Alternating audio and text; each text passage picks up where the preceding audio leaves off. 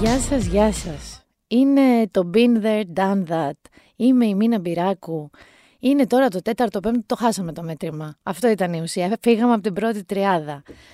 Θυμάστε που λέγαμε, νομίζω στο προηγούμενο, στο προ-προηγούμενο podcast, ότι το 2020, ρε παιδί μου, είναι έχει περίπου 200 μήνες και ο κάθε μήνας έχει 200 μέρες και δεν λέει να τελειώσει. Είναι εκτός από ατελείωτο. Είναι, αν ήταν ρε παιδί μου καρτούν, θα ήταν ο Φέθρι Ντάκ το 2020. Τον θυμάστε το Φέθρι Ντάκ, τον πιο γκαντέμι ξάδερφο του Ντόναλντ, αυτόν ο οποίος, πώς να σου πω, είχε από πάνω του ενώ κινήτο ένα μαύρο σύννεφο ε, το 2020, παιδιά, είναι ακριβώς αυτό. Είναι ο φέθρι ντάκ όλων των ετών. Αν δηλαδή ο χρόνος ήταν ένας σερβιτόρος, ξέρω εγώ, και ερχόταν και έλεγε τι θέλει το τραπέζι 2020 να παραγγείλει, θα παράγγελνε έναν φέθρι ντάκ με έξτρα, έξτρα, έξτρα γκαντεμιά. Φυσικά, εγώ θέλω να σας πω ότι καθώς ερχόμουν τώρα να ηχογραφήσω το podcast, γενικά πια κάθε μέρα ξυπνάω ΙΚΑ και λέω τι άλλο. Τι στραβό θα συμβεί. Με ξύπνησε 7 και 10 ένα κομπρεσέρ. Στο δρόμο που ερχόμουν οι μπροστινοί μου κάνανε καραμπόλα. Εγώ δεν έπεσα, αλλά περίμενα ένα 20 λεπτό να προχωρήσουμε. Και βέβαια με το που έφτασε εδώ έξω από το γραφείο, κερασμένη μια αποποχωρίστρα ενός κυρίου σκημένου πάνω από κάτι φυτά. Κερασμένη όμως, μιλάμε, σέντρα είχε βγει η χωρίστρα. Αλλά θέλω να σας πω λοιπόν ότι δεν πάει ρε παιδί με αυτή η χρονιά. Και σκεφτόμουν, έχετε προσέξει ότι φέτος έχουν αρχίσει τα μελτέμια, ξέρω από τις 10 Ιουλίου περίπου. Μελτέμι, όχι οι βλακίες τώρα, σε παίρνει και σε σηκώνει. Σε μια κανονική χρονιά, λοιπόν, θα έλεγες, μήπως αυτό είναι καλό σημάδι και όταν εγώ πάω τον Αύγουστο στην κυκλάδα μου δεν έχει τόσο. Φέτος, εγώ τώρα τι σκέφτομαι, ότι αν έτσι τώρα έχει εννιάρια και οχτάρια τον Ιούλιο, το μόνο που εύχομαι είναι το σπίτι που έχουμε νοικιάσει να αντέχει στους τυφώνες. Δηλαδή δεν περιμένω τίποτα καλό. Είπα τώρα τυφώνες και μελτέμια και είδατε ότι έχουν αρχίσει φωτιές. Γιατί στην Ελλάδα, όταν αρχίζουν οι αέριδες, αρχίζουν και φωτιές. Παρατήρησα ότι αυτό που καίγεται τώρα, αν διάβασα καλά τώρα το πρωί, ήταν στην Κόρινθο η μεγαλύτερη πυρκαγιά, στις Κεχριές. Αλλά έχει επίσης, είδα στο Ρέθυμνο, στην αρχαία Ολυμπία, στη Μεσσηνία. Και ρε παιδί μου, μου ήρθε στο μυαλό όλο αυτό το ηχητικό ντοκουμέντο που έχει βγει για τις φωτιές και στο μάτι βέβαια, αλλά και πιο παλιά στη Μάνη και στα Κύθυρα που είναι ο τόπος καταγωγής μου η Μάνη. Και θέλω να πω, δεν πρόκειται να το πάγω κομματικά, γιατί πολλοί το πάνε κομματικά. Αν με ρωτάτε εμένα τη γνώμη μου, το να παίζετε μικροπολιτική ή μεγαλοπολιτική, όταν μιλάμε για φωτιές που καίνε περιβάλλον, σπίτια και ανθρώπους, ε, δεν μπορώ να ορίσω περισσότερο ας πούμε, το έγκλημα. Ο Βενιζέλος, ο Βάγγελος Βενιζέλος είπε ότι είναι έσχατη προδοσία. Και η αλήθεια είναι ότι αν εγώ ας πούμε θέλω εδώ να φάω του σώζοντα το μάτι και είναι να στείλω ένα mail που θα τον κάλυπτε και δεν το στείλω για να τον εκθέσω, πάει στην ευχή του Θεού. Ανήθικο, αλλά πάει στην ευχή. Το να είναι τώρα ο ένας επικεφαλής και να παίρνει τα μέσα, τα εναέρια ή τα επίγεια από τον άλλον για να τον εκθέσει, καταλαβαίνετε γιατί μιλάμε. Μιλάμε για κάτι τουλάχιστον, τουλάχιστον εξοργιστικό. Επομένως, ελπίζω Ελπίζω, γιατί ήδη έχουν αρχίσει οι φωτιές και δεν είναι κάτι καινούριο. Ελπίζω λοιπόν ότι θα είναι η ανταπόκριση και η οργάνωση των πραγμάτων πολύ, πολύ, πολύ σωστότερη. Και ότι βέβαια αυτά του παρελθόντος θα διερευνηθούν από τη δικαιοσύνη. Εγώ είμαι αυτής της λογικής. Περιμένω τη δικαιοσύνη πάντα να μιλήσει και θα δούμε τι θα γίνει. Ένα άλλο πράγμα έτσι, γιατί έχουν συμβεί διάφορα λίγο ε, ας πούμε εξοργιστικά ή ενοχλητικά ή περίεργα. Ωραία. Έχεις προσέξει, δεν θα πω το όνομα, γιατί νιώθω ότι είναι σαν εκείνη τη διαμάχη του, του αείμνηστου του Τζίμι Πανούση με τον Ταλάρα, που έλεγε Ταλάρα και πλήρωνε. Δεν θα πω το όνομα του ανθρώπου, αλλά θα καταλάβετε όλοι για ποιον μιλάω. Ε, προσέξτε ότι περάσαμε μια περίοδο όπου έτσι φεύγανε μηνύσεις και εξώδικα ένθεν κακήθεν στο Twitter με έναν ας πούμε έτσι βουλευτή της κυβέρνησης ο οποίος ήταν και πρώην δημοσιογράφος, δεν μπορώ να πω πολλά άλλα πράγματα. Θα καταλάβετε. Θέλω λοιπόν να πω ότι αυτός άρχισε να μηνύει για διάφορα tweets που γραφόντουσαν και τον σχολιάζανε.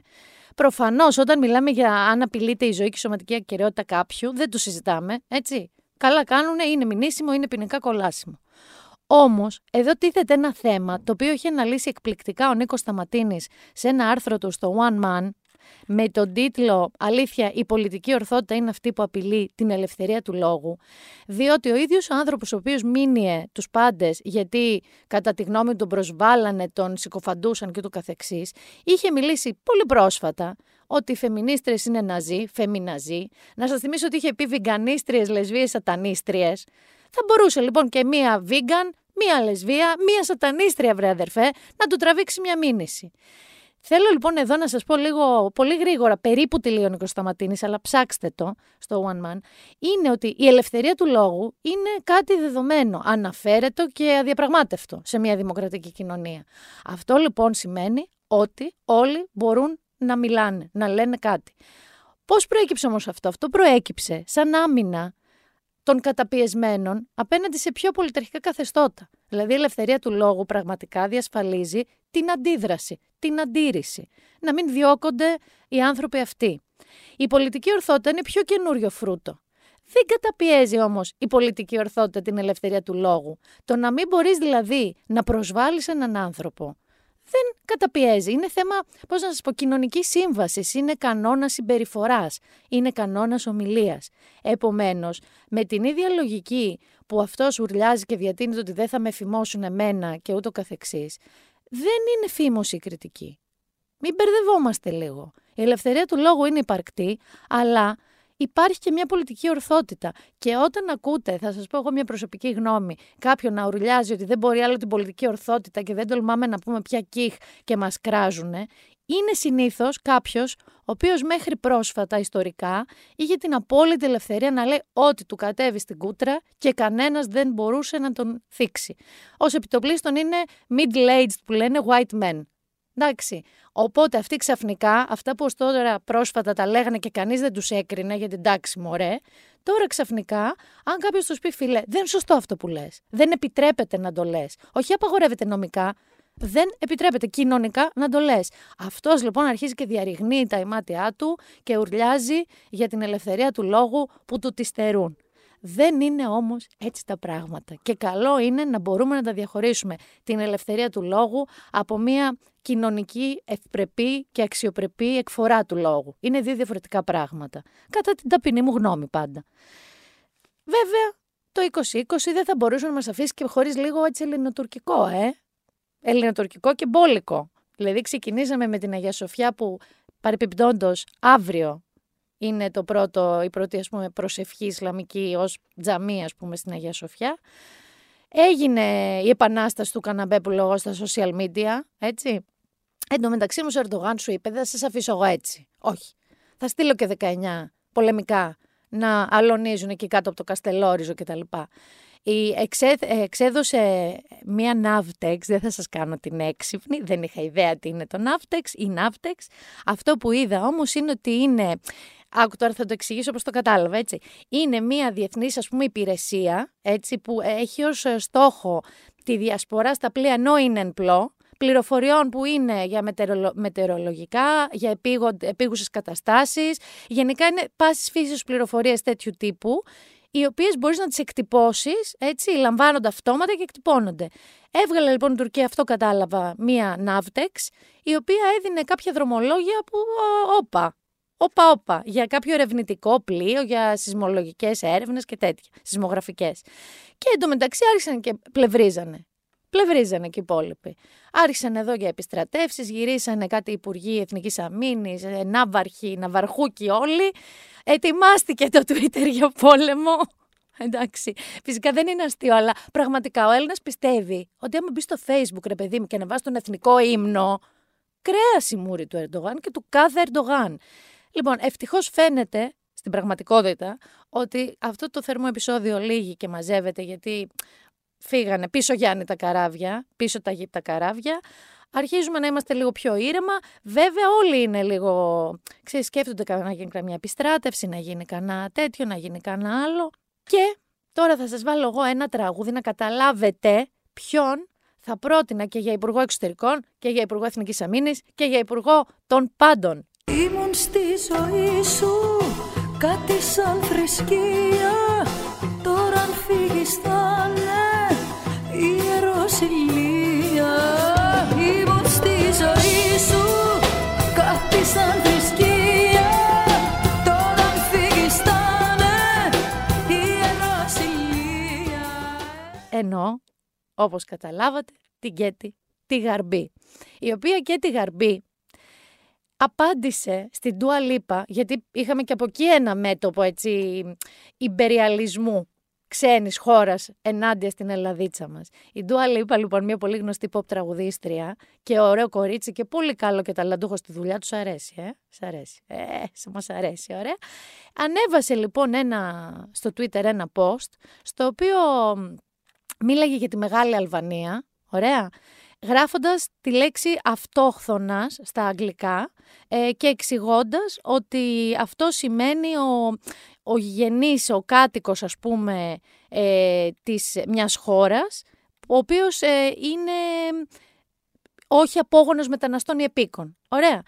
Η Κέτη Γαρμπή λοιπόν, και θα μιλήσουμε μετά για το Twitter της Κέτης Γαρμπή, το σκέφτηκε, το ζήγησε και απάντησε με τον ίδιο τρόπο. Εκεί λοιπόν που είχε γράψει σαν ορισμό λεξικού αυτόχθονα στην Τουαλίπα, έγραψε η Κέτη Γαρμπή ανιστόρητη δηλαδή όχι σύμφωνα με την ιστορία ή την ιστορική ανάλυση. Ε, και βέβαια το Twitter ήταν σε φάση πώς την πετσόκοψες έτσι, μίλησε για πετσόκομα. Ε, η αλήθεια είναι ότι ε, εν τω μεταξύ Ντουα Λίπα απάντησε ότι δεν είχα καμία πρόθεση να δημιουργήσω έτσι εθνικιστική κορώνα και να πω κάτι. Ήθελα απλά να μιλήσω ξέρεις, για την καταγωγή των Κωσοβάρων ε, Αλβανών, γιατί είναι από το Κόσοβο. Βέβαια, έχει μεγαλώσει και στο Λονδίνο μαζί με τους γονείς της.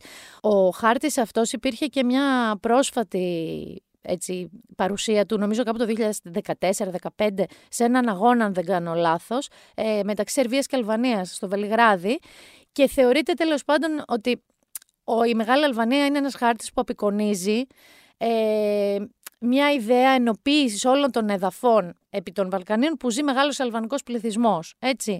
Ε, οπότε η Κέτη Γαρμπή απάντησε με έναν πάρα πολύ έξυπνο, καθόλου προσβλητικό, καθόλου ακραίο τρόπο και θέλω να μιλήσουμε λίγο για το Twitter της Κέτης Γαρμπή εν αντιθέσει με το Twitter διαφόρων επωνύμων. Δεν ξέρω αν το χειρίζεται η ίδια. Κρατάω μια επιφύλαξη. Διότι αν ψάξεις και λίγο πιο παλιά στο λογαριασμό της, είναι λίγο άλλου ύφους, πιο απλού ύφους τα post της, τα tweets της. Όμως, πραγματικά είναι από τα ωραιότερα πράγματα που συμβαίνουν στο Twitter και αν έχετε εκεί λογαριασμό, ακολουθήστε την Κέτη Γαρμπή, εντάξει, η οποία έχει γράψει «Θα μελαγχολήσεις», απαντάει σε κάποιον, ε, «Ήμουν στη ζωή σου, κάτι σε θρησκεία που μόλις ακούσαμε».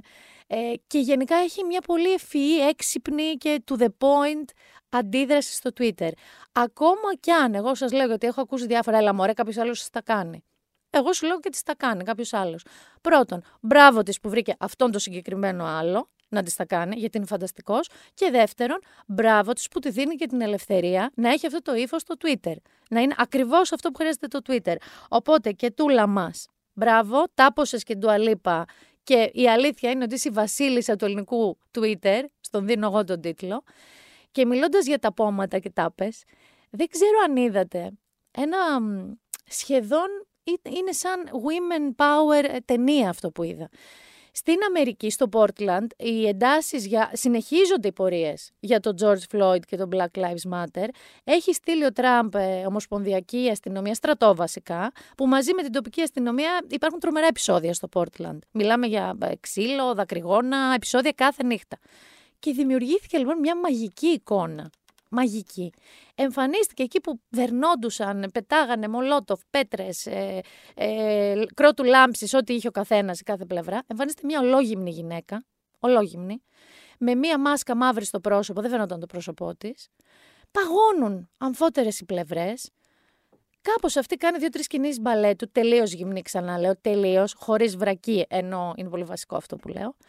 Και κάθεται, το πρόσωπό της κρυμμένο, κάθεται κάτω με ανοιχτά τα πόδια και κοιτάει την αστυνομία και το στρατό. Και ενώ επικρατεί μια σχετική αμηχανία, του ξεφεύγει ενός μια, ένα καπνογόνο, αλλά σταματάει εκεί. Αν δείτε και το βίντεο, επικρατεί απόλυτη σιγή και μετά από 7 λεπτά αυτής της αντιπαράθεσης, δηλαδή της καθισμένης γυμνής γυναίκας με τα ανοιχτά πόδια και του στρατού, ο στρατός γύρισε και έφυγε. The little boys didn't know what to do, όπως έγραψε ο φωτογράφος που το απεικόνισε. Και ήταν έτσι μια φανταστικά κινηματογραφική σκηνή και βέβαια κατέληξε στο Pussy Power, έτσι, ότι ό,τι δεν έχουν καταφέρει ορδές και εκατο, εκατοντάδες και χιλιάδες κόσμου, το κατάφερε μια γυναίκα, μην κάνεις αυτή την κίνηση για το τι σέρνει, δεν έχει σημασία, τι έδιωξε. Τι έδιωξε και έδιωξε έναν ολόκληρο στρατό. Θα μείνουμε για λίγο ακόμα στην Αμερική, για αφού πήγαμε. Πήγαμε στο Portland, είδατε, σας πήγα μέσω Portland αυτή τη φορά. Όπου ο νυν πρόεδρος, για τον οποίο πολλοί έχουν βγει, όχι μόνο στη χώρα του παγκοσμίως, και έχουν αμφισβητήσει το κατά πόσον έχει σώαστα φρένας, έτσι, κατά πόσο λειτουργεί το μυαλουδάκι του Ντόναλτ, πήγε και έκανε ένα cognitive test. Cognitive test, cognitive είναι η γνωστική ας πούμε, ικανότητα ενός ανθρώπου. Υπάρχει και ολόκληρος κλάδος ψυχολογίας, η γνωστική ψυχολογία. Το τεστ λοιπόν αυτό είναι λίγο βασικό, έτσι. Δηλαδή δεν είναι, πώς να σου πω, τα κβάντα. Σκεφτείτε ότι μία από τις ερωτήσεις είναι να σου δείχνουν μια φωτογραφία ενός ελέφαντα και σε ρωτάνε τι είναι. Και λες ελέφαντας. Εντάξει. Είναι μια αλληλουχία ερωτήσεων. Ο Τραμπ λοιπόν λέει, βγήκε σε μια συνέντευξη και είπε ότι ήταν πάρα πολύ δύσκολο. Εντάξει. Και εντάξει, στην αρχή λέει ήταν πολύ εύκολες οι ερωτήσεις, αλλά στην πορεία δεν ήταν εύκολες οι ερωτήσεις και όσο πήγαινε, δυσκόλευε η φάση. Θα σας βάλω να ακούσετε τώρα έτσι ένα ηχητικό απόσπασμα του ιδίου που περιγράφει την εμπειρία του σε ένα δημοσιογράφο. Ακούστε τον λίγο. Like you'll go person, woman, man, camera, TV. So they say, could you repeat that? So I said, yeah. So it's person, woman, man, camera, TV. Okay, that's very good. If you get it in order, you get extra points. If you Okay, now he's asking you other questions, other questions, and then 10 minutes, 15, 20 minutes later, they say, remember the first question? Not the first, but the 10th question? Give us that again. Can you do that again? And you go person, woman, man, camera, TV. Θεωρεί λοιπόν, όπως μόλις ακούσατε, ο Τραμπ, ότι άμα κάποιος σε βάλει να, να δεις και να πεις στη σειρά person, man, woman, κάμερα TV και τα πεις στη σειρά που τα είδες, ε, είσαι τουλάχιστον Einstein, έχεις εφεύρει τη θεωρία της σχετικότητας και βάλε και βάλε και νεύτωνας και της βαρύτητας και δεν ξέρω ποια άλλη θεωρία υπάρχει. Και το ξαναλέει και το ξαναλέει σε αυτή του τη δήλωση. Θυμάσαι τη διαφήμιση τυρί ρύζι, καφές γάλα καμπά μην ήταν εκπαίδευση γνωστική για όλο τον ελληνικό λαό. Μην είμαστε τόσο σαΐνια σαν λαός, έτσι έξυπνοι που μας λένε και πονηροί, γιατί μεγαλώσαμε με τυρί ρύζι, προσπαθώ να το θυμηθώ, τυρί ρύζι, καφές γάλα καμπά και person, woman, man, TV κάμερα ή κάμερα TV. Δεν ξέρω αν κάνω για πρόεδρο τον είπα. Πάντως, σώστα σφαίρα τα έχω κι εγώ. Και μια και λέω σώστας φρένας, θα μείνουμε πολύ λίγο ακόμα έτσι Αμερική, ε, γιατί και δεν είναι καθόλου όσο επώδυνο είναι να βλέπεις πια τον Τραμπ να επικαλείται ότι αναγνώρισε έναν ελέφαντα σε μια φωτογραφία σαν ένδειξη των ικανοτήτων του. Είναι πολύ πιο θλιβερό αυτό που συμβαίνει με τον ε, Kanye West. Διότι ο Kanye West που γελάγαμε τους δύο, τις δύο προηγούμενες τρεις εβδομάδες γιατί αποφάσισε να κατέβηκε για πρόεδρος της Αμερικής και είπε αυτά που είπε. Η αλήθεια είναι ότι είναι μάλλον εν μέσω ε, μιας έξαρσης μανίας, γιατί είναι, είναι διπολικός. Αυτό είναι γνωστό, το έχει πει. Όπως επίσης έχει πει ότι συχνά δεν ακολουθεί τη φαρμακευτική αγωγή που ενδείκνυται, γιατί δεν του επιτρέπει να έχει τη δημιουργικότητα κτλ. κτλ, κτλ. Η, ο διπολισμός έχει, μα, είναι μανιοκαταθλιπτικά επεισόδια. Δηλαδή μπορεί να έχεις περίοδο μανίας, περίοδο κατάθλιψης. Όλοι λοιπόν μιλάνε για μια περίοδο αυτή τη στιγμή μανίας, γιατί έκανε μια δημόσια εμφάνιση, όπου για να υποστηρίξει τη θέση του για τις εκτρώσεις, είπε ότι ο πατέρας του ήθελε να... Η μαμά του να κάνει έκτρωση, άρα δεν θα υπήρχε ο ίδιος ο Κάνιο West. Και μετά όμως βγήκε και είπε ότι όταν έμεινε έγκυος η γυναίκα του η Κιμ στο πρώτο τους παιδί, την Ορθ, ότι ήθελαν να κάνουν έκτρωση και η γυναίκα του επέμεινε και την κράτησε και κατέρευσε και έκλαιγε. Είναι μια πολύ δυσάρεστη εξέλιξη.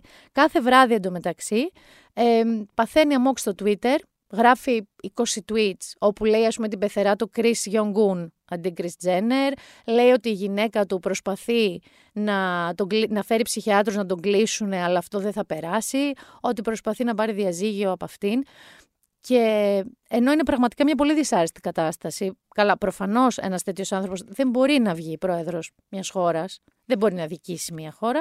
Σε κάθε όμως περίπτωση δεν είναι τόσο απλό όσο λένε γιατί δεν τον μαζεύει Κιμ.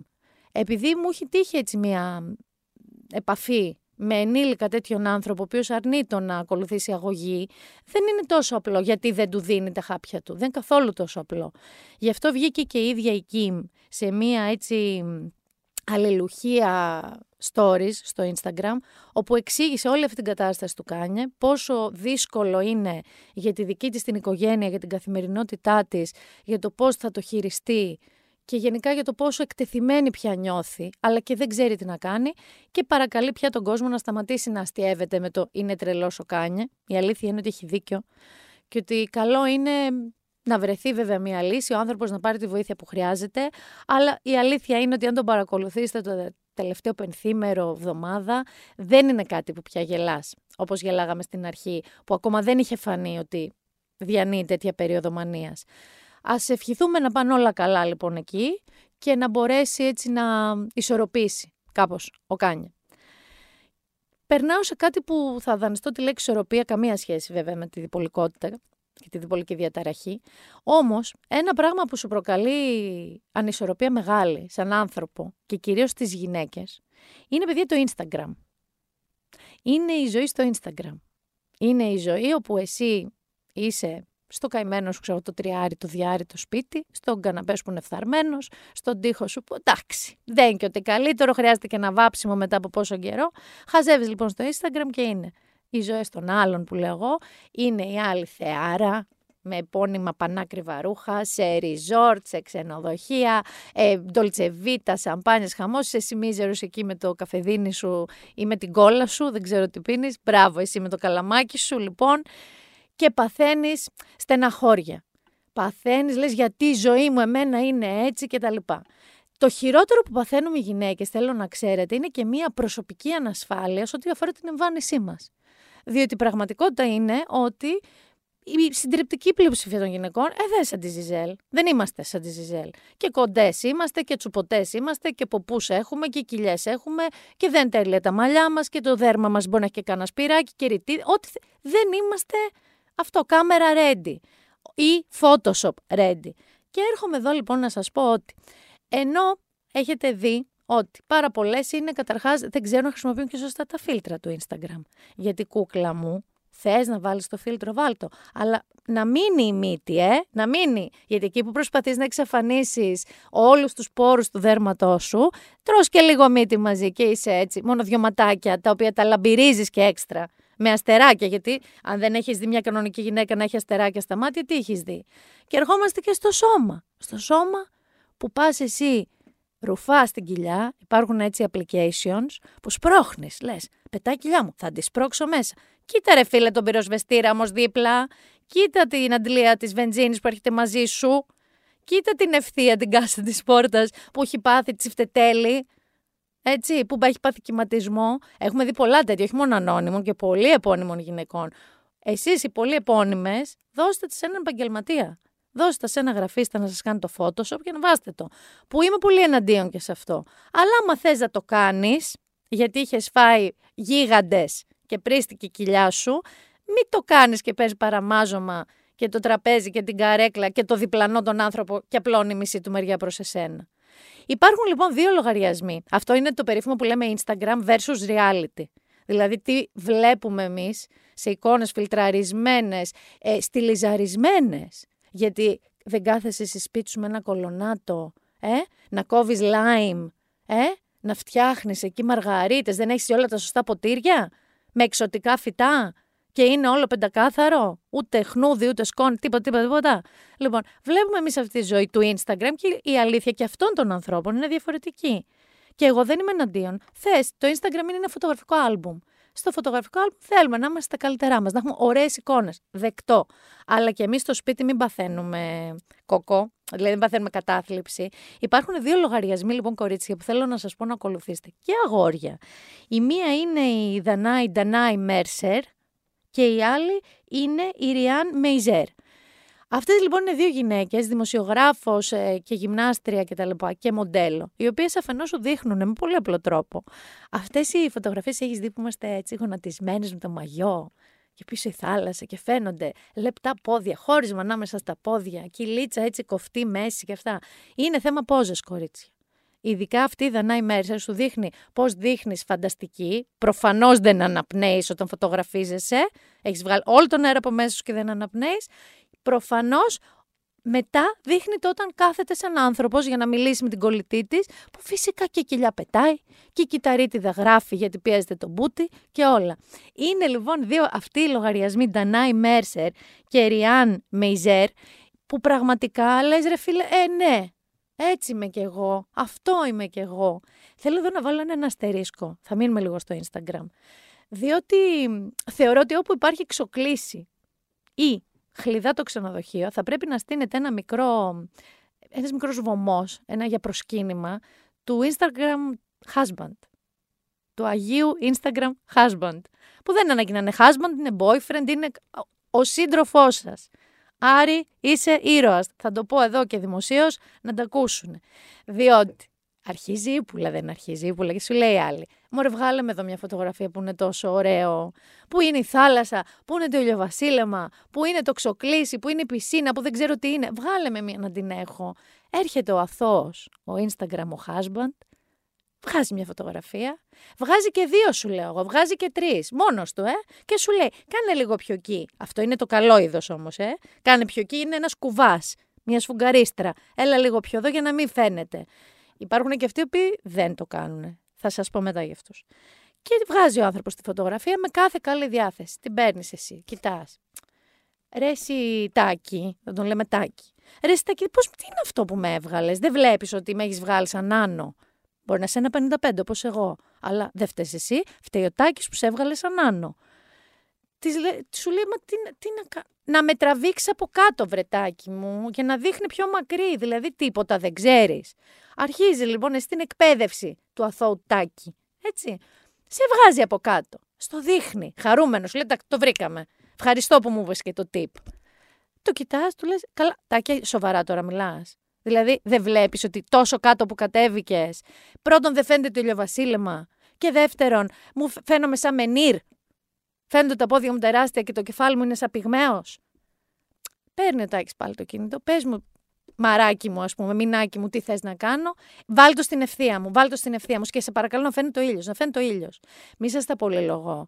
Υπάρχουν επικοί καυγάδες ολοδίκαιοι καυγάδες μεταξύ ζευγαριών. Έτσι, που στο τέλος οι άλλοι επιβδισμένοι, αφού του έχει βγάλει 39 φωτογραφίες, εντάξει, θα δω τι θα κάνω. Δεν έχω καμία της προκοπής. Θα δω, θα δω τι θα κάνω. Περνάει την υπόλοιπη μισή ώρα με τα φίλτρα που λέγαμε και είναι φλόγες από πίσω το ηλιοβασίλεμα.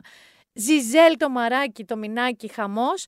Να τα likes βροχή. Ενώ αν ανέβαζε τώρα τη βλακή που της έβγαλε ο Τάκης. Ούτε μισό like, παιδιά. Ούτε μισό like. Σε κάθε περίπτωση όμως για να μην νομίζετε, κορίτσι, ότι έχω κάποιο μισογυνισμό. Είμαι απλά αντικειμενική, όλο το ξέρουμε. Η πιο ύπουλη ετά, και δεν θα με βγάλεις μια φωτογραφία εδώ που είναι όμορφα. Μην πείτε και όχι, αγορία, δεν έχετε την επιλογή. Αλλά ρωτήστε τι συγκεκριμένα είναι η μόνη λύση. Και να σας πω μια ιδέα. Πείτε της, βγάλε μου μια φωτογραφία χωρίς εσένα μέσα. Να δω το κάδρο, να δω ακριβώς τι θες να σου τραβήξω και μετά τσουπ πήγαινε εσύ εκεί. Μην τυχόν και κάνετε κανένα λάθος μετά που δεν θα της αρέσει και της πείτε ρε παιδάκι μου, δεν σε αρέσει ο εαυτός σου τελικά. Μην τυχόν. Μην τυχόν και πάτε σε τέτοια βαριά ψυχολογία. Συνεχίστε την προσπάθεια. Αλλά μην είστε κι εσείς, στα αγόρια απευθύνομαι, στους Instagram husbands, τελείως αμελείς.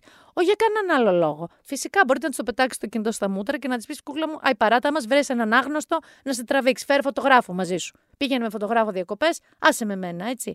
Αν όμως πείτε, ναι, κοριτσάκι μου, θα σε βγάλω μια φωτογραφία. Πρώτον, προσέξτε, περαστικούς. Την κυρία που κολυμπάει δίπλα με το καπέλο και δεν το έχετε δει ποτέ. Ε, Μάντρες. Ε, πεταμένα σκουπίδια, πολύ βασικό αυτό κάτω. Μπρίζες καλώδια, χαμός, λάθος. Σφουγγαρίστρες, τα λοιπά που σας είπα πριν. Και το άλλο. Το να βγάλετε 37 φωτογραφίες την ίδια. Δηλαδή, κάθεσαι εκεί και τραβάς 37 φωτογραφίες, πατάς κουμπί. ίδιες, δεν σώζεται τίποτα. Μην πάτε και της πείτε νας σε έβγαλα 40 φωτογραφίες, δεν μπορεί, θα έχεις μία. Έχετε βγάλει την ίδια φωτογραφία 40 φορές. Εκ των οποίων 20 λογικά δεν έχει νετάρι, είναι και θολές. Και μετά θα δείτε μπροστά σας τον Τασμάνιαν. Θέλετε να δείτε τον Τασμάνιαν, όχι. Άρα, ή πείτε δεν σε βγάζω και ζήστε με μούτρα όλο το υπόλοιπο των διακοπών, έτσι, ή πείτε σε βγάζω και λουστείτε το και βάλτε την προσπάθεια. Κάτι θα βγει, δεν μπορεί. Ειδικά εκεί στα ξενοδοχεία είναι το ζόρι. Α, τι ωραίο δωμάτιο, βγάλε με εδώ. Ή βγάλε με στην πισίνα. Χαμός από κόσμο. Ντρέπεσαι εσύ να γονατίζεις. Η άλλη σου λέει σιγά δεν πειράζει να θέλω λίγο μαλλί, να ανεμίζει. Και να είπα ξενοδοχεία τώρα. Προφανώς στα ξενοδοχεία υπάρχει ένα, έτσι, μια ειδική συνθήκη. Και θέλω εδώ να πω: μην τρέπεστε, θα δείτε και άλλους στις γωνίες. Αυτό δηλαδή, μην νομίζετε με βλέπει ο κόσμος. Κοιτάξτε πιο προσεκτικά, παντού το ίδιο συμβαίνει. Υπάρχουν Instagram husbands ακροβολημένοι. Αυτό που δεν υπάρχει είναι συγκεκριμένα κρούσματα κορονοϊού, γιατί σιγά μη σας άφηνα. Διάβασα μία ανακοίνωση των Ελλήνων ξενοδόχων, οι οποίοι είπαν ότι θα προτιμούσαν να μην λέει ρε παιδί μου κυβέρνηση ότι βρήκαμε, πώς λέγαμε την προηγούμενη φορά, ένα κρούσμα στην Πάρο, δύο κρούσματα στη Ζάκυνθο, 50 κρούσματα πουθενά δεν έχει γίνει, λέμε. Γιατί αυτό δημιουργεί στους ανθρώπους μια κακή προδιάθεση, έλα, γιατί το λες αυτό, μια κακή προδιάθεση για το συγκεκριμένο τόπο. Το ακου... Α, και μάλιστα είπαν ότι διατίθενται στα τεστ που γίνονται στους καλεσμένους που έρχονται με την κράτησή τους, αν αυτοί βγουν βέβαια αρνητικοί, να πληρώνουν το ξενοδοχείο το μισό. Προκειμένου να δώσουν ένα κίνητρο, ρε παιδιά, να έρθουν. Γιατί η αλήθεια είναι ότι λειτουργούν με κάτι πληρότητες 20 και 30% στο τσακίρ κέφι. Στο 10% είναι περισσότεροι. Όμως η αλήθεια είναι ότι δεν είναι ότι καλύτερο να μην λένε. Δηλαδή, πες ότι εγώ είμαι στη Σέριφο και πες ότι στη Σέριφο υπάρχουν 10 κρούσματα. Οπότε τι θέλουν οι ξενοδόχοι, να μπει κυβέρνηση στις κυκλάδες υπάρχουν 10 κρούσματα; Και να κοιτιόμαστε όλοι ο καθένας στην κυκλάδα του, λες να είναι η δικιά μας; Δεν πάει έτσι. Πρέπει, νομίζω, ταπεινή μου γνώμη, ακούω την πλευρά τους, το γιατί δεν θέλουν, αλλά να ακούσουν και αυτοί λίγο τη δική μου, γιατί αν εγώ είμαι στη Σέριφο και που έχει 10 κρούσματα η Σέριφο, θα κλειστώ μόνη μου στο δωμάτιο. Θα κλειστώ μόνη μου στο σπίτι. Και μη με είδατε στη χώρα. Δεν οφείλω να το ξέρω, δεν το πιστεύεις κι εσύ. Δεν θα ήθελες να σου πούνε είσαι στη Μεσσηνία, έχεις πέντε κρούσματα. Ε, θα ήθελες. Φίλοι ξενοδόχοι, λυπάμαι, αλλά εδώ η πλειοψηφία των δύο αποφάσισε. Και μια και λέω ξενοδόχοι, τι σας έχω, τι σας έχω. Δεν ξέρω αν το έχετε πάρει πρέφα. Υπάρχει ένα υπέροχο hashtag, το οποίο λέγεται Ιστορίες ξενοδοχοϊπαλλήλων στα ελληνικά. Το οποίο, όπως καταλαβαίνετε, είναι διάφοροι ξενοδοχοϊπάλληλοι, οι οποίοι ε, έχουν βγάλει στη φόρα, όχι με ονόματα, επώνυμα και στοιχεία, αλλά έχουν βγάλει περιστατικά, τα οποία έχουν ε, βιώσει, είναι hashtag στο ε, Twitter. Έχει κάνει και ένα άρθρο το One Man, αλλά καταλαβαίνετε ότι αυτό είναι πριν, πριν κάποιες μέρες, αυτό πλουτίζεται καθημερινά. Ε, Υπάρχει, ας πούμε, κάποια που μου έχουν κάνει τρομερή εντύπωση. Ε, Όπως ένας τουρίστας, ο οποίος του δώσανε ταμπλέτες για τα κουνούπια, έφαγε τη μισή και την άλλη μέρα διαμαρτυρήθηκε ότι δεν έκανε τίποτα. Ευτυχώς που δεν διαμαρτυρήθηκε με πλήση μάχου, προφανώς. Ένας άλλος Γερμανός ε, ήθελε να τρώει κάθε πρωί τζατζίκι με μέλι αντί για γιαούρτι με μέλι. Τέτοια χαρά με το τζατζίκι. Ένας Αμερικανός ανέβαινε στο Roof Garden κάθε απόγευμα την ίδια ώρα γιατί πίστευε ότι τα φώτα της Ακρόπολης θα ανάβει ο ξενοδόχος ο δικός του. Οπότε ανέβαινε να προλάβει που ο ξενοδόχος ανάβει τα φώτα της Ακρόπολης. Ε, ένας φανταστικός μαύρο έτσι μουστακαλής, μαυροπουκαμισάς, πάει σε pool bar ξενοδοχείου, σε μια jazz βραδιά, παίρνει έτσι ένα ουίσκι σκέτο διπλό και δίνει 20 ευρώ στον μπάρμαν να πει στην ορχήστρα να αρχίσει τις κοντιλιές και να αφήσει τα χριστουγεννιάτικα τραγούδια καλοκαιριάτικα. Έτσι. Ε, έχουμε βέβαια και ιστορίες ε, τραγικές ιδιοκτητών που είπε ότι απαγόρευε στην κουζίνα να δίνει ό,τι περισσεύει φαγητό στο προσωπικό και είπε ευθαρσός ότι προτιμώ να τα πετάτε από το να τους ταΐζω. Εντάξει, ξύλο μόνο, έτσι. Μόνο ξύλο. Ε, Επίσης είναι φανταστικό γιατί πάρα πολλοί τουρίστες, ιδίως βόρειας Ευρώ... κεντροβόρεια Ευρώπης, ζητάνε από τους ε, ξενοδόχους και τους υπαλλήλους να κάνουν κάτι με τα τζιτζίκια, να σταματήσουν τα τζιτζίκια. να κλείσουν το. να μιούτ. Μιούτ τα, τζουτζου, τα τζουτζούκια, τα τζιτζίκια. Μιούτ. Λοιπόν, είναι πολλά και διάφορα, έτσι. Ε, υπάρχουν ιστορίες με σεξ που χάσαν το κλειδί από κάποιες χειροπέδες, έτσι. Και διαμαρτυρήθηκαν στη ρεσεψιόν γι' αυτό, γιατί είχε μεγάλο κενό το κρεβάτι πίσω και δεν μπορούσαν να το πιάσουν. Γενικά, α, και ένας καταπληκτικός Ινδός, αυτό θα σας πω και μετά εξερευνήστε μόνοι σας αυτό το περιβόλι, hashtag ιστορίες ξενοδοχό υπαλλήλων, με έναν καταπληκτικό Ινδό που ήταν στη Σαντορίνη, έτσι, και ήθελε από τη ρεσεψιονίστ, ζήτησε από τη ρεσεψιονίστ να του καλέσει ένα ταξί, να τον πάει στη Μύκονο και εκνευρίστη με το ταξί, προφανώς. Δεν ήξερε. Ή ένας άλλος που είπε: Τι ωραία που είναι εδώ, μόλις έφτασε στη Μύκονο. Είχα πάει στην Ελλάδα πριν και ήταν όλοι μου τρωμένοι και νούσου την Κρήτη και νόμιζα ότι Μύκονος δεν είναι Ελλάδα. Είναι περιβόλη, σας λέω το hashtag. Μπείτε να το δείτε. Και μια και λέμε hashtag. Ζούμε στην εποχή και των hashtags, αλλά και των καινούριων, πώς να σας πω, όρων, λεξιλογίου, λεξικών, γύρω από διάφορα πράγματα. Ένα από αυτά είναι οι σχέσεις. Πώς λέμε Instagram husband, ξέραμε εμείς Instagram husband το 1997, ούτε καν. Τι Instagram husband; Ξέρετε όμως εσείς τι είναι το caspering στις σχέσεις. Δεν ξέρετε. Έχω φέρει την ειδικό. Η Κλέλια Φατούρου είναι στο Ladylike, δημοσιογράφος, η οποία ασχολείται με πολλά και διάφορα. Θα σας πει και πού να βγείτε και τι καινούρια μαγαζιά ανοίξανε, αλλά ασχολείται πολύ με σχέσεις σύγχρονες και σεξ. Δεν θα, μη, μη γουρλώνεις μάτι, δεν θα μιλήσουμε για σεξ σήμερα, θα μιλήσουμε για σχέσεις πάμε να την υποδεχτούμε την κλέλια μας.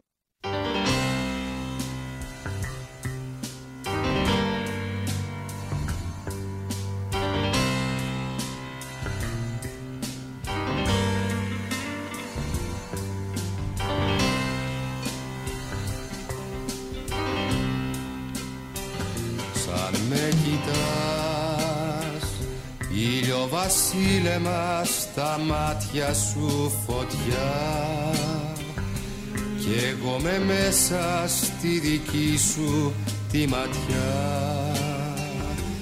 Λιώνω σαν φλόγα την αυγή σαν με κοιτάς.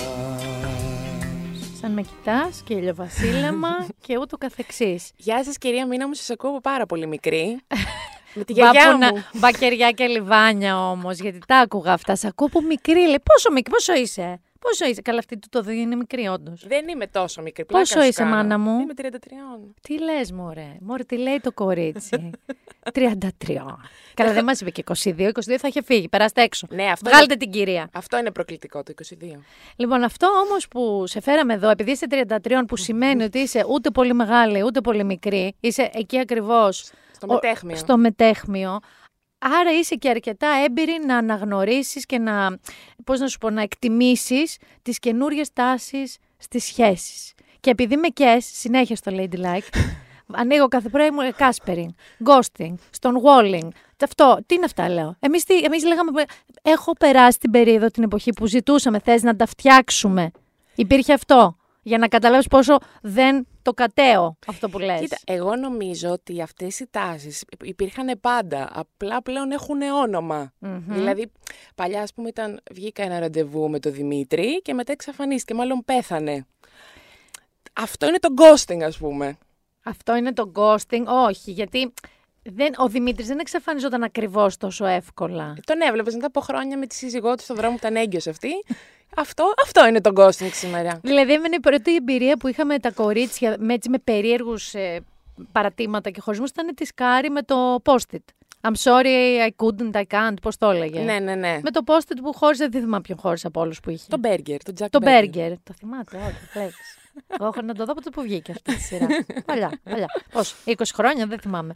Πάμε λοιπόν να μου πεις ορολογίες. Λοιπόν, το, ξεκινάμε με το ghosting που είναι και το ξέρουν όλοι πλέον. Μου έκανε ghosting, εξαφανίζεται. Φάντασμα έγινε. Με κοιτάει με βορείο σώζον εδώ. Σου λέει ποιος το ξέρουν όλοι. Εγώ θα σου πω, βγαίνεις σε ένα ραντεβού, μπορεί να βγεις και δύο και τρία ραντεβού και τέσσερα. Και μπορεί να, να έχεις και μείνει σχέση, ας πούμε. Να έχεις και μείνεις σχέση και να νομίζω ότι πηγαίνουν και όλα μια χαρά, ας πούμε. Μέχρι που εξαφανίζεται. Βέβαια, Βέβαια. Εγώ τώρα δεν είμαι πολύ σίγουρη πόσο εύκολο είναι να εξαφανιστείς όταν, ας πούμε, έχεις το Instagram, το Facebook, το Viber, δηλαδή εξαφανίζεται. WhatsApp, χαμός. Και μετά από τέσσερις ώρες τον βλέπεις Instagram story στο Peranubia, feeling blessed. Οπότε εξαφανίστηκε, είναι πραγματικό ghosting. Δεν είμαι σίγουρη, παρόλα αυτά από σένα εξαφανίστηκε. Άρα σε σένα είναι ghosting, όπου το ghosting είναι από το ghost, να το πούμε, γιατί ακούνε ναι, και ναι, άνθρωποι ναι, ναι, που ναι. δεν είναι εξοικειωμένοι. Σωστό. Ε, φάντασμα. Φάντασμα. Ghostbusters, αυτό. Ghost.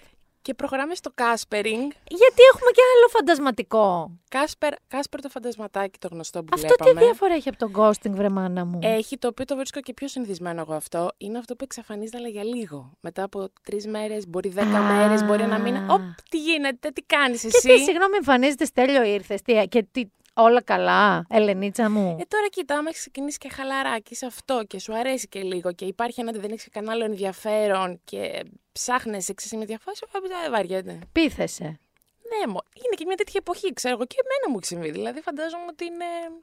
Και να σε ρωτήσω δηλαδή κάτι. Μμ. Αυτός κάνει που χάθηκες. Μπράβο, που χάθηκες βρε παιδί. Που χάθηκες βρε, βρε ψυχή. ή τι κάνεις εσύ; Τι κάνεις εσύ; Α, αυτό είναι δηλαδή το Caspering είναι το mini ghosting με πάνωδο ενδιαφέροντος και... ναι, ναι, που μπορεί να το κάνει πιστεύω και από συνέχεια. Δηλαδή να εξαφανίζεται για 5-10 μέρες, λες δεν είναι και τόσο πολύ. Είχα και εγώ δουλειά, Δεν είναι. Ξεχάστηκα. Πώς γίνεται να γνωρίσεις κάποιον να τον θες, να τον γουστάρεις, ξαφανίζεται 10 μέρες, λες εντάξει, δεν έγινε. Πώς δεν έγινε.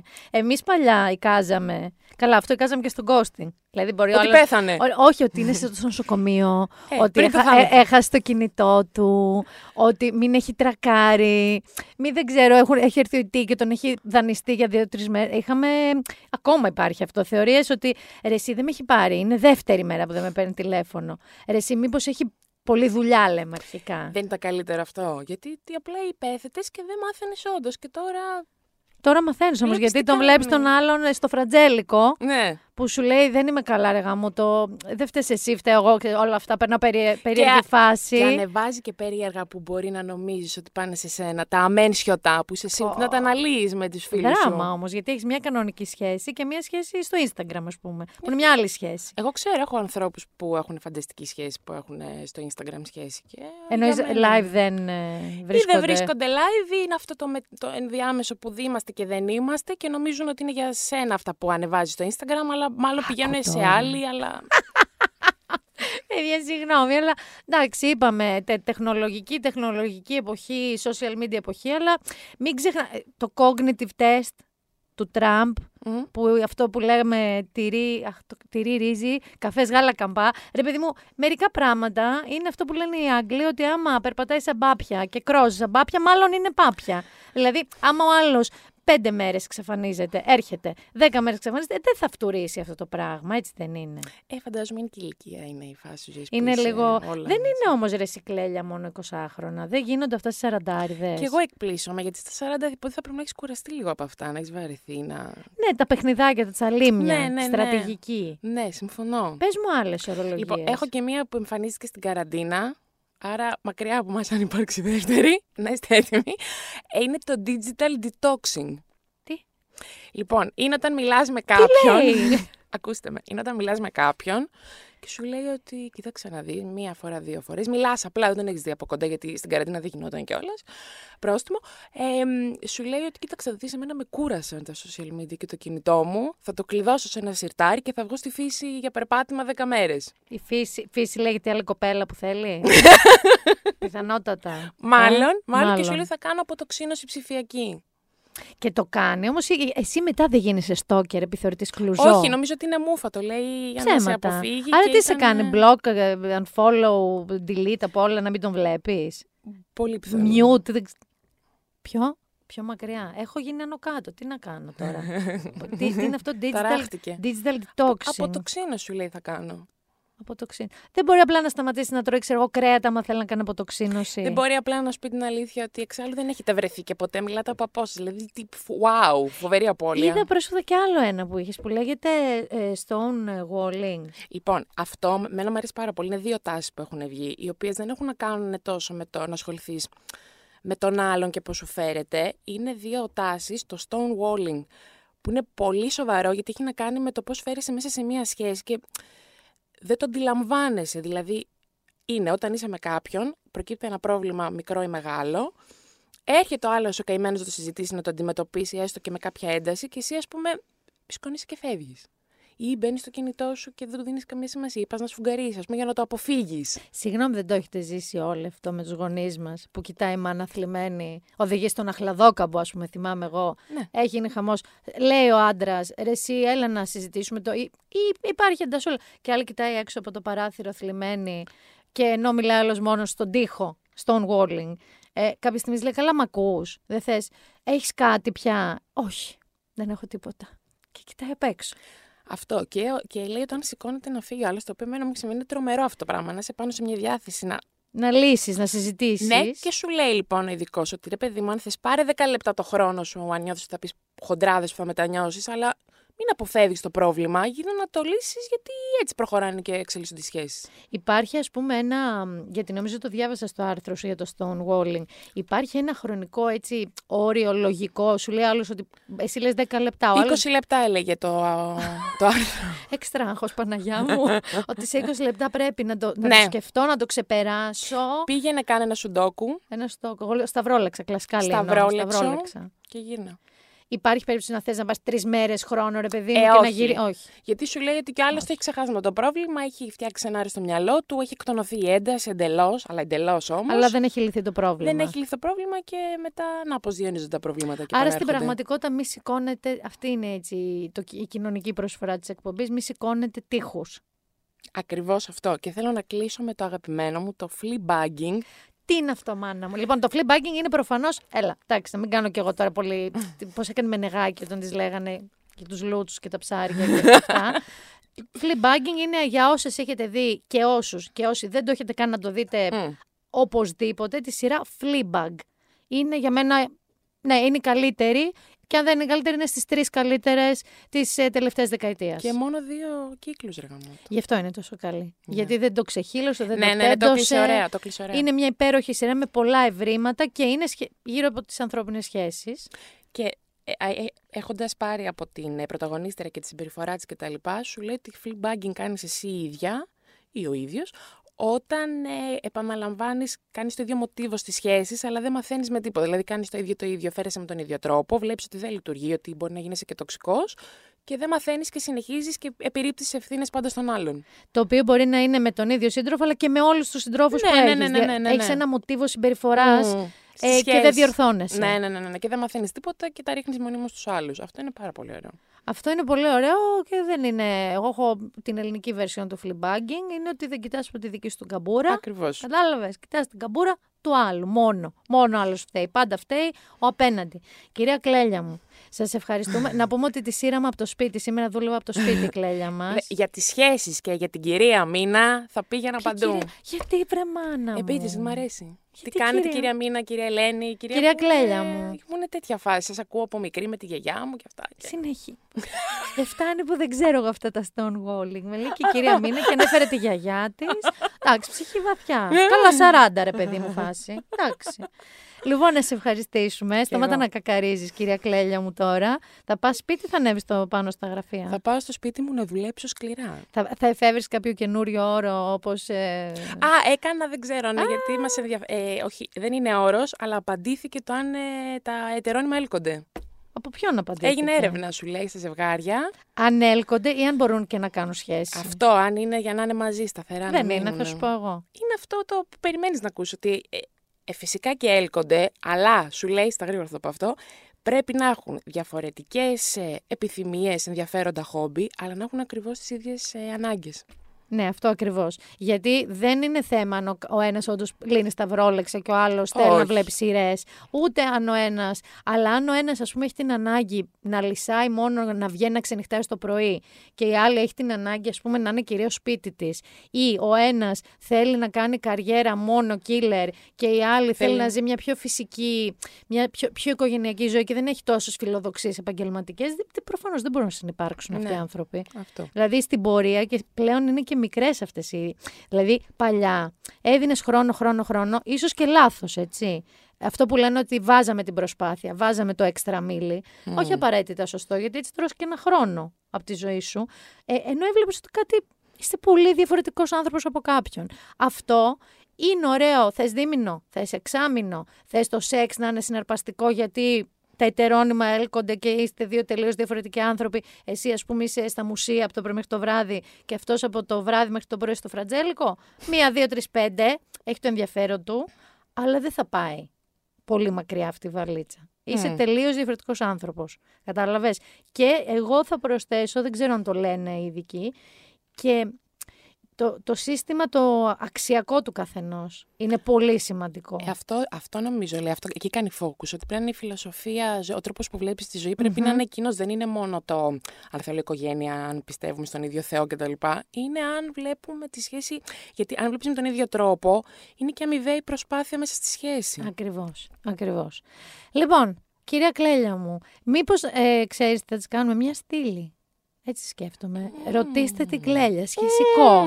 Παλιά δεν υπήρχαν σε όλα Αμέ. τα μέσα. Αμέ. Στείλτε το πρόβλημά σας. Αμέ. Εγώ είμαι μέσα. Κι εγώ είμαι. Μμ. Λοιπόν, σε χαιρετάμε λίγο εσένα. Πολλά φιλιά. Φιλάκια, κυρία Κλέλια μας. Γεια σας, ήταν η Κλέλια Φατούρου. Του Ladylike. Σύντομα, από αρχές σεζόν της επόμενης, σας υπόσχομαι ότι υπάρχει στήλη Ask Κλέλια. Εδώ είμαστε και θα τα πούμε. Αφού χαιρετήσαμε την Κλέλια Φατούρου του Ladylike και μαζί τα ghosting, caspering, ε, fleabagging και πώς μας το πει το άλλο; Πώς μας το πει το... Stonewalling, stonewalling. Και γενικά εδώ το κορίτσι μας θα το έχουμε να μαθαίνουμε τις τελευταίες εξελίξεις στις σχέσεις. Τώρα μεταξύ μας έχουν πλάκα, αλλά στην πραγματικότητα είναι όλα όσα ζούσαμε, απλά δεν είχαν όνομα. Ή δεν είχαν ε, αγγλικό όνομα.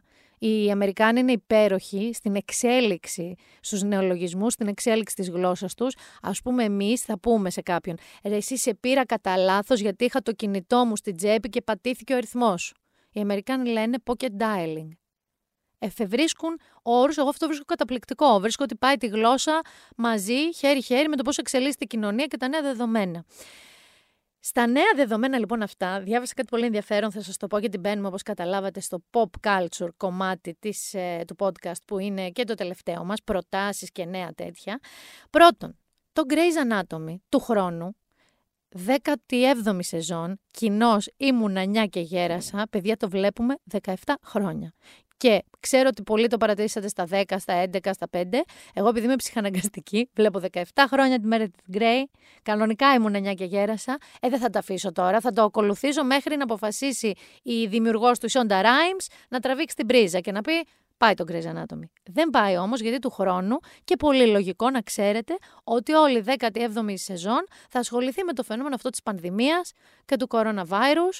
Να πω ότι στα πλαίσια της πανδημίας και ενώ συμβαίνει, επειδή έχουν πολύ ιατρικό εξοπλισμό στα γυρίσματα, κανονικό, αληθοφανή, όχι σικέ, πραγματικά έχουν χειρουργικά αυτές τα, τις στολές που φοράνε, μάσκες, τα δόρισαν όλα σε νοσοκομεία της Αμερικής. Έτσι. Ε, επομένως, 17η σεζόν Grey's Anatomy ανακοινώθηκε ότι θα έχει σχέση με τον κορονοϊό.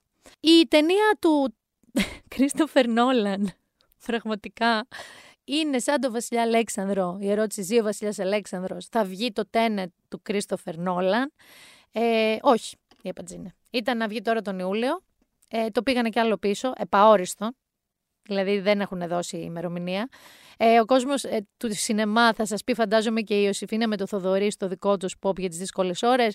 Ε, δεν ξέρω, μπορεί να το βγάλει στο TikTok ο άνθρωπος πια την ταινία του. Η αλήθεια είναι ότι εγώ το περίμενα, δεν θα το δούμε. Ούτε τα κύθυρα εγώ φέτος, ούτε το Tenet του Νόλαν. Αυτό όμως που θα σας πω είναι να διαβάσετε.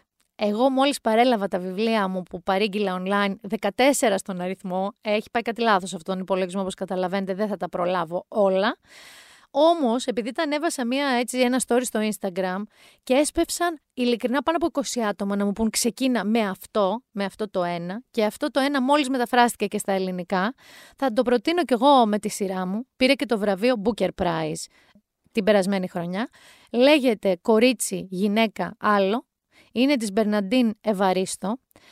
Και η ιστορία είναι από τι εκδόσει Gutenberg. Θα το βρείτε πια σε όλα τα βιβλιοπολία. Μπήκα online, είδα το έχουν όλοι. Άρα, κορίτσι, γυναίκα, άλλο. Και η ιστορία είναι η εξής. 12 γυναίκες που ζουν στη Βρετανία, οι περισσότερες μαύρες ή μηγάδες, κάθε ηλικίας, πλούσιες, φτωχές, με διαφορετικούς χαρακτήρες, με διαφορετικό σεξουαλικό προσανατολισμό, έχουν νιώσει στο πετσί τους από μικρή ηλικία κοινωνική διάκριση, ρατσιστική συμπεριφορά, καθημερινές δυσκολίες. Οι ιστορίες τους για τους φίλους, οικογένεια, τους εραστές ή τις ερωμένες τους μπλέκονται πάνω στην αναζήτηση ενός καλύτερου μέλλοντος σε μια κοινωνία στο Λονδίνο, έτσι στη Βρετανία, όχι απαραίτητα στο Λονδίνο, μάλλον όλες τι ιστορίες, ε, που διαρκώς μεταβάλλεται. Και να πούμε ότι όντως η Αγγλία είναι μια πιο πολυεθνική κοινωνία. Από πάντα. Δηλαδή είναι ένα καζάνι πολιτισμών. Η Μπερναντίνε Βαρίστο είναι γεννημένη το 59. Ε, και η μαμά της είναι Αγγλίδα και ο μπαμπάς της είναι Νιγηριανός. Μεγάλωσε στο Λονδίνο, διδάσκει δημιουργική γραφή και είναι η πρώτη μαύρη συγγραφέας που για αυτό το βιβλίο τιμήθηκε με το βραβείο Booker που σας είπα το 2019. Αποτελώντας ναι, την πρώτη μαύρη γυναίκα που τιμήθηκε με τον λόγο βραβείο. Ε, άρα, και φυσικά, επειδή ακούτε 12 γυναίκες, δεν σημαίνει ότι είναι γυναικείο βιβλίο. Λίγο θέλω να ξεφύγουμε από αυτή τη λογική. Δεν είναι τσικλίτ. Δεν είναι και φύγαν στο ηλιοβασίλεμα και ο ανδρισμός του φούσκωσε. Δεν ξέρω τι είναι αυτά που λένε στα γυναικεία βιβλία. Είναι ένα φανταστικά σοβαρό, ωραίο βιβλίο Μπερναντίν Ευαρίστο, κορίτσι, γυναίκα, άλλο. Και εδώ θα σας χαιρετήσω. Θα σας πω ότι είναι και το τελευταίο podcast για τη σεζόν. Δεν ξέρω τώρα ε, τι γίνεται. Νομίζω θα επιστρέψουμε δρυμύτερη το Σεπτέμβριο. Έτσι, εδώ θα είμαστε. Ε, ο Αύγουστος εύχομαι να σας είναι όσο το δυνατόν λιγότερο, με λιγότερα συμβάντα Ούτε καν καλές εκπλήξεις δεν θέλω. Ξέρετε τι σας εύχομαι να είναι να περάσει νεράκι. Να μην υπάρχει έξαρση καμία μέρα, ούτε καλή ούτε κακή. Να ηρεμήσετε λίγο. Να μην πρέπει να διαχειριστείτε τίποτα. Να μην έχει 13 μποφόρ, να μην σας συμβεί τίποτα στις διακοπές σας, να είναι όλα ήρεμα και γαλήνια. Είναι αυτό πραγματικά που εγώ νομίζω ότι χρειάζομαι και πολλοί κόσμος. Uneventful είναι η λέξη που λένε λοιπόν στην Αμερική και να ξεκουραστείτε πολύ. Δεν ξέρω τώρα, δεν θα γίνω κινδυνολόγος, παρά το ότι ξέρω ότι είμαι λίγο πεσημίστρια και κινδυνολόγος. Δεν θα πω ότι Σεπτέμβριο-Οκτώβριο θα κλειστούμε σπίτια μας. Και να γίνει αυτό παρέ θα σας κάνουμε εμείς, εδώ θα είμαστε. Καλά να περάσετε, να προσέχετε και να ξεκουραστείτε. Φιλιά!